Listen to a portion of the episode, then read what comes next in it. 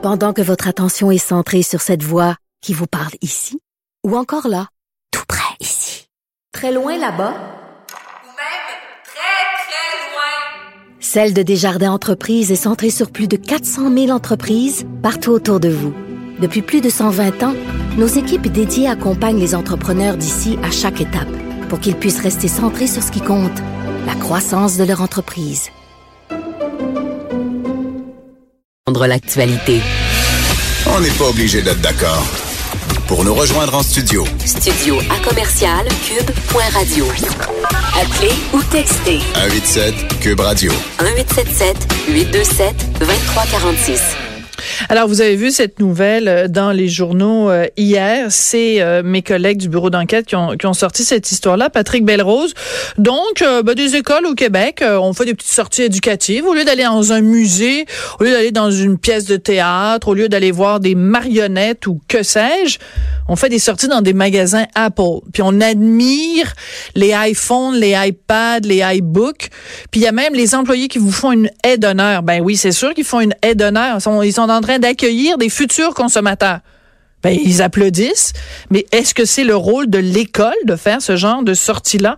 On en parle avec quelqu'un que ça a beaucoup irrité, ces sorties-là. C'est la députée solidaire Christine Labrie. Bonjour, Madame Labrie. Bonjour, Madame Dossé. Comment vous avez réagi quand vous avez vu cette nouvelle-là dans le journal hier? Ben, honnêtement, euh, moi, je suis tombée en bas de ma chaise quand j'ai vu ça, puis d'autant plus quand j'ai euh, pris connaissance euh, de, la recherche qui avait été faite par vos journalistes qui démontrait que c'était arrivé à plusieurs reprises dans mhm. plusieurs écoles différentes. sincèrement, moi, j'en reviens pas qu'on laisse ça faire. On a tellement d'institutions muséales ici, tellement de, salles de théâtre qui se démènent pour recevoir des jeunes. puis là, on, apprend qu'il des sorties éducatives de ce genre-là qui ont lieu. moi, j'en reviens pas. Oui. Alors, c'est pas souvent que je sois d'accord avec des députés de Québec solidaires, mais dans ce cas-ci, je, vous avoue que je suis entièrement d'accord euh, avec vous parce que c'est pas tellement le fait que ce soit euh, une sortie chez Apple, mais de façon générale, peu importe que ce, quelle entreprise euh, que ce soit, si c'était chez McDo, je trouverais ça aussi scandaleux. Si c'était sur, euh, c'est pas le fait que ce soit de l'entreprise, euh, mais c'est le pas le fait que ce soit Apple, je veux dire, mais c'est le fait que ce soit une entreprise privée, un magasin n'est pas une sortie éducative. Quel message ça envoie aux jeunes quand on les amène au magasin Apple, d'après vous? Ah, écoutez, mon Dieu, c'est certain que ça n'envoie pas le bon message. Je sais pas trop comment les jeunes reçoivent ça. Euh, je sais pas comment ça leur est présenté non plus pour qu'ils trouvent ça cohérent. Euh, je, je, je comprends pas qu'il n'y ait pas des directives plus claires là, qui soient émises par le ministère pour dire qu'est-ce que ça devrait être une sortie éducative. On a laissé entendre que c'était pour, euh, dans certains cas, euh, les former à utiliser certaines applications parce que dans certains cas, ils utilisent ce matériel-là en classe. Je pense que s'il faut former quelqu'un à ce moment-là, il faut former les enseignants euh, par ailleurs et puis ensuite ils pourront transmettre euh, le contenu aux élèves. On n'a pas d'affaire en aucun cas à amener des élèves dans un magasin quel qu'il soit, peu importe euh, peu importe quelle marque. Il y a quelque chose de très particulier parce que le ministre Robert, donc le ministre de l'Éducation, euh, au début laissait entendre, parce que bon, en France, il y avait eu des reportages qui avaient montré que ce genre de visite avait eu lieu et la France, après, a interdit ces visites-là. Donc, le ministre Robert, au début, disait, bon, on pourrait peut-être les interdire. Finalement, il dit non. Il dit, préfère plutôt euh, que ce soit les employés d'Apple qui viennent à l'école. Je sais pas ce que vous en pensez, mais il me semble que c'est blanc bonnet bonnet blanc on n'emmène pas les enfants à Paul on amène Paul aux enfants. Mais le résultat est exactement le même. C'est qu'on leur fait croire qu'il y a un seul une seule entreprise informatique c'est Apple. Puis on est en train de leur laver le cerveau en leur disant le bonheur passe par la possession d'un iPhone ou d'un iPad mm-hmm. ou d'un iMac. C'est un peu bizarre comme réponse non? Ben, c'est une réponse qui est totalement inadéquate à mon avis. Là, euh, encore une fois, comme je vous l'ai dit, s'il y a de la formation à donner, cette formation-là doit se faire auprès des enseignants, pas auprès des élèves. Euh, ces, ces, personnes-là n'ont pas d'affaires dans, dans les classes. Euh, en, aucune circonstance. je comprends pas comment il a pu proposer ça comme piste de solution non plus. Là. On vient pas régler le problème du tout. Là. Oui. Alors vous vous proposez quoi euh, à Québec solidaire? Parce que je sais que bon Marois Risky qui est euh, la, critique libérale en éducation, elle elle veut carrément qu'on suspende toutes ces sorties scolaires là dans les magasins Apple. À QS, vous proposez quoi vous? Ben moi ce que j'aimerais c'est une directive claire de la part euh, du ministère de l'Éducation qui qui, vient baliser que qu'est-ce que devrait être une sortie éducative et vient vraiment clarifier que ça n'a pas sa place dans un magasin quel qu'il soit Ça, ça m'apparaît très, très important. Puis par ailleurs, on sait qu'il y a des écoles qui ont de la misère à offrir des sorties éducatives à leurs à, à, leurs jeunes. Donc, faut aussi euh, donner les moyens aux écoles de pouvoir euh, amener amener les enfants dans des musées, d'aller les amener au théâtre, les amener faire des sorties dans nos dans nos parcs naturels, par exemple. Euh, c'est certain que s'ils n'ont pas de moyens pour réaliser des sorties dans des lieux comme ça, puis qu'on leur offre gratuitement une sortie dans un magasin Apple qui, qui est financé par Apple, ben s'ils n'ont rien de mieux à offrir aux jeunes, euh, ça, ça, se peut qu'ils soient mal pris et qu'ils fassent ce choix-là. Donc, il hmm. faut leur donner aussi les moyens d'offrir autre chose. Oui, c'est ça, parce que l'élément économique est quand même euh, est quand même important, parce qu'on sait que dans les écoles, ben évidemment, c'est toujours des économies de, de bout de chandelle. Alors justement, quand il y a un sous-financement dans les écoles, ça laisse la porte complètement ouverte à l'entreprise privée qui se dit ah ben tiens c'est parfait, on se frotte les mains. Voici un domaine où les gens ont des besoins financiers. Nous, on va arriver comme des sauveurs sur notre grand cheval blanc, puis on va venir les aider. Mais si les écoles étaient financées adéquatement, on n'aurait pas besoin de se tourner vers l'entreprise privée. Mais exactement. Bon, ben, je suis d'accord. je suis contente que vous soyez d'accord. On devrait pas avoir besoin de se tourner vers les écoles, vers, ben les entreprises euh, privées pour offrir euh, des activités à, nos enfants. Là, euh, qu'on en soit rendu là, c'est vraiment dommage, honnêtement, là, parce qu'on a un système d'éducation de qualité ici, puis là, on voit les effets du sous-financement. Oui.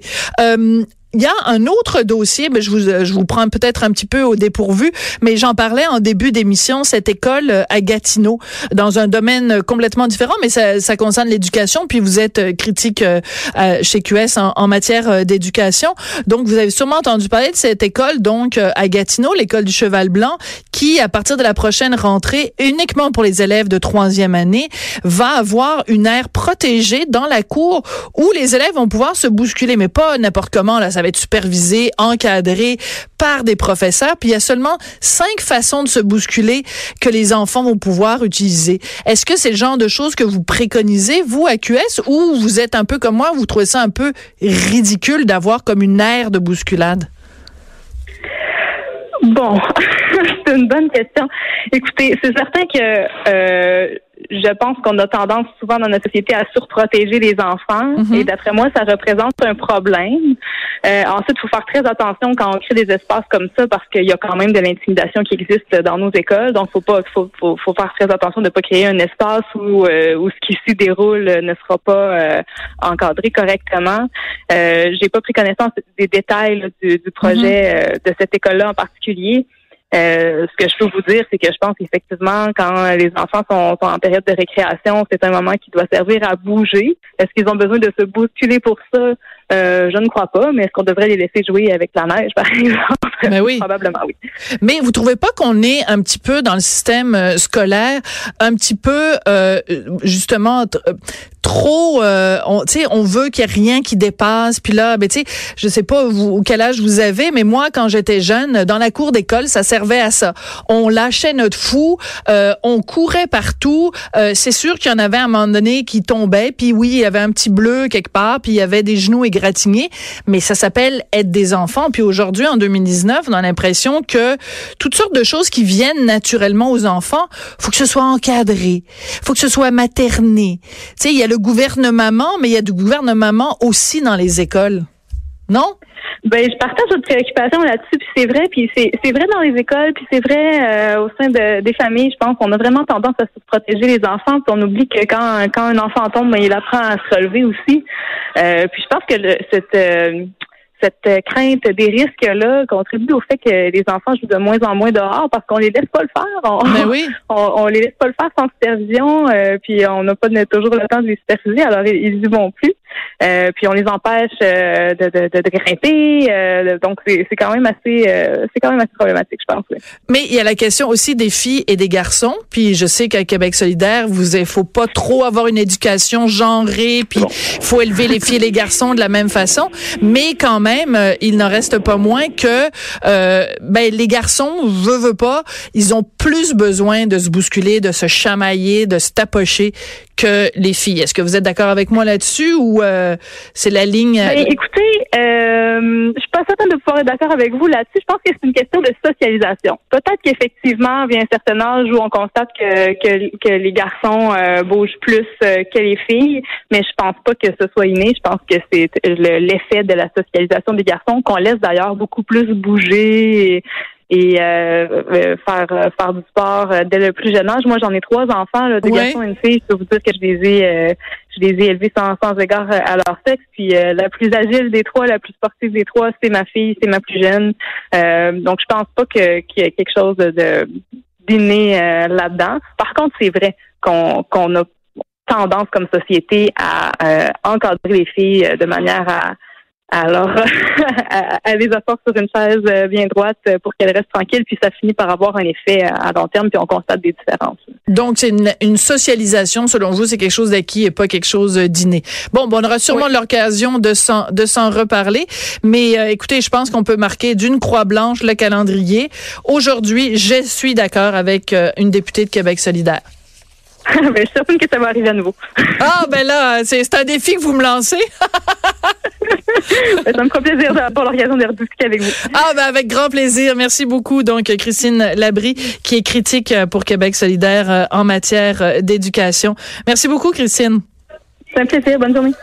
Merci, au revoir. Alors, après la pause, une, une étude, mais passionnante sur les pères québécois, un sondage qui démontre, entre autres, que les pères québécois se plaignent qu'on ne reconnaît pas suffisamment le rôle qu'ils jouent dans la famille. C'est drôlement intéressant. On s'en parle après la pause. Sophie Durocher. On n'est pas obligé d'être d'accord. Ah oui, excusez-moi. J'espère qu'on m'a pas entendu. J'ai parlé à mes collègues. Oui, on m'a entendu. Ah, c'est pas grave. Moi, c'est la preuve. C'est la preuve qu'on fait de la radio euh, en direct. Alors, euh, c'est, je vous avais annoncé ça après la pause, mais on y va tout de suite. Donc, c'est une étude absolument euh, passionnante, un sondage en fait sur les pères québécois. Attendez juste deux secondes que je prenne mes petits papiers. Et je me suis vraiment fait prendre, hein? Alors, une étude donc qui s'intitule La paternité au Québec, un état des lieux, et on y apprend dans cette étude que les pères québécois souhaitent une plus grande reconnaissance de leur rôle. On en parle avec, euh, attendez deux secondes, je suis vraiment perdue dans mes papiers avec Carl Lacharité de l'Université du Québec à Trois-Rivières. Bonjour, Monsieur Lacharité. Bonjour, Madame Durocher. Je suis vraiment, je suis vraiment désolée. Vous êtes professeur donc au département de psychologie à l'UQTR. Euh, quel sondage passionnant. Est-ce que ce genre de résultat, ça vous surprend, euh, le fait justement que les pères québécois disent, écoutez, notre, euh, notre relation avec nos enfants, nos, nos enfants, notre paternité n'est pas assez valorisée?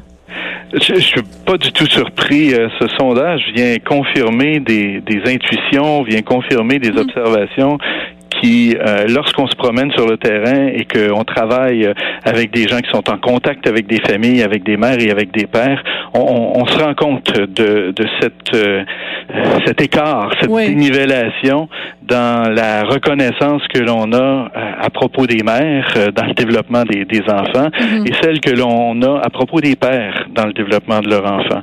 Et puis, un et l'autre sont tout aussi importants mais cette reconnaissance-là, elle n'est pas nécessairement au rendez-vous partout. Oui. Vous parlez, entre autres, en fait, de ce que, ce que montre votre sondage, euh, votre étude, c'est le rôle des médias.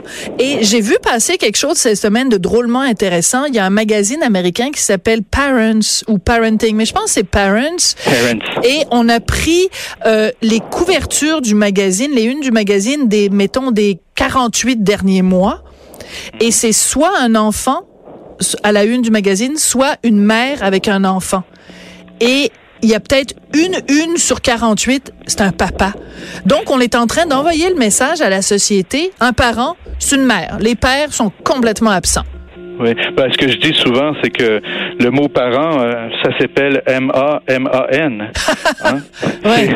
et, je, vais en rajouter, hein, parce que oui, dans les médias, on, voit cet écart, euh, euh, ce déficit de visibilité des pères, mais dans les travaux de recherche, il y a quoi, 15 hmm. fois plus de travaux de recherche qui se font sur, sur les mères que sur les pères. Lorsque vous, vous entrez dans une librairie, vous regardez les rayons qui, de livres qui touchent la il y en a un ou deux. Vous regardez les livres qui touchent la paternité, il y a un ou deux livres. Euh, lorsqu'on regarde les cours qui sont enseignés au cégep et à l'université à des médecins, à des infirmières, à des travailleurs sociaux, à peu près jamais ils vont entendre parler des pères. Dans leur formation. Donc oui, il y a un hmm. déficit de visibilité. Mais un déficit de visibilité, et c'est surprenant parce que bon, euh, le, le féminisme, c'est de prôner donc l'égalité entre les hommes et les femmes, donc l'égalité aussi comme parents. Or, euh, avec les congés justement parentaux qu'on a institués au Québec, qui sont extrêmement euh, importants, avec le réseau de CPE qu'on a, on pourrait penser que la société québécoise est une société qui, au contraire, reconnaît l'apport des au sein de la famille. Mais ce que vous nous dites, c'est que bon, ben il y a ces éléments-là, mais qu'il y a plein d'autres éléments qui font que finalement le père il est complètement évacué là, dans le dans son rôle parental pas complètement, OK?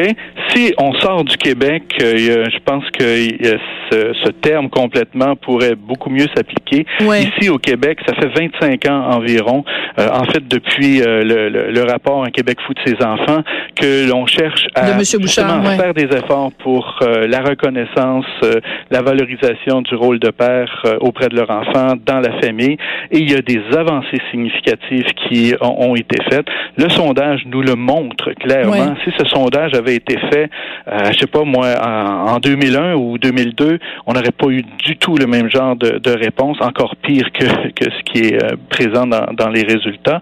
Donc, il y a quelque chose qui est, euh, qui, est vraiment une avancée, mais il y a encore un bout de chemin à faire. Énorme, énorme bout de chemin à faire.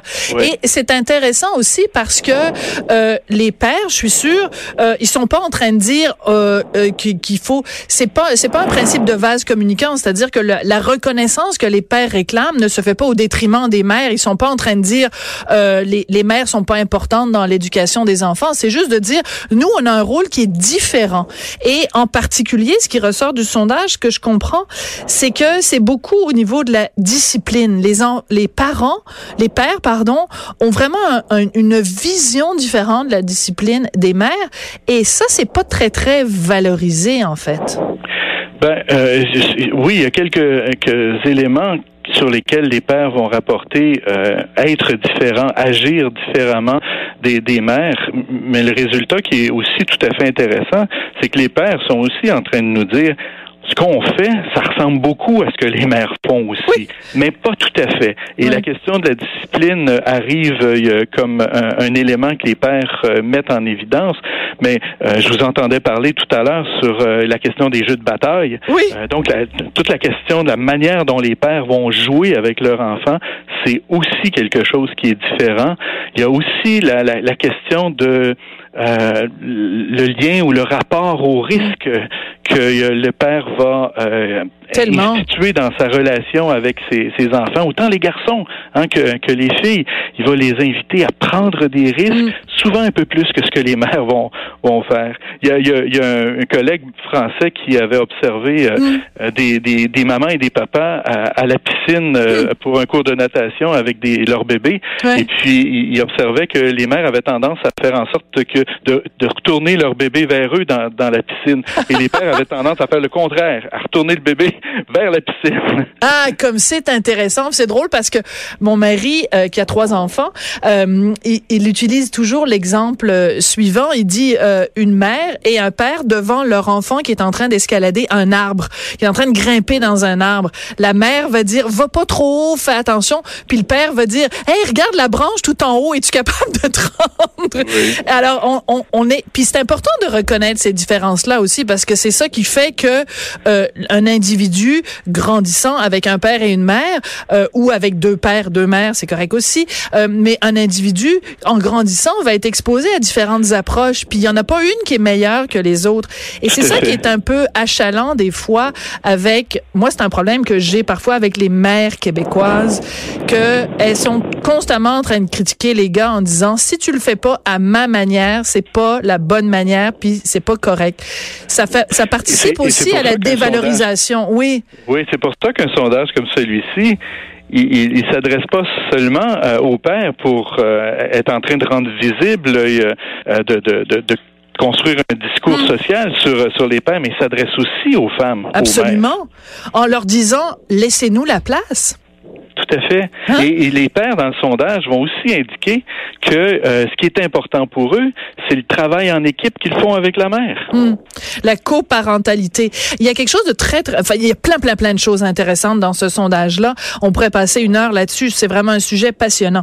Mais on, on entend souvent les femmes parler de la charge mentale euh, qui leur incombe, supposément. On entend souvent les femmes dire, bon, moi, mon gros problème, c'est la conciliation travail-famille. Puis c'est passionnant parce que dans votre sondage, la gestion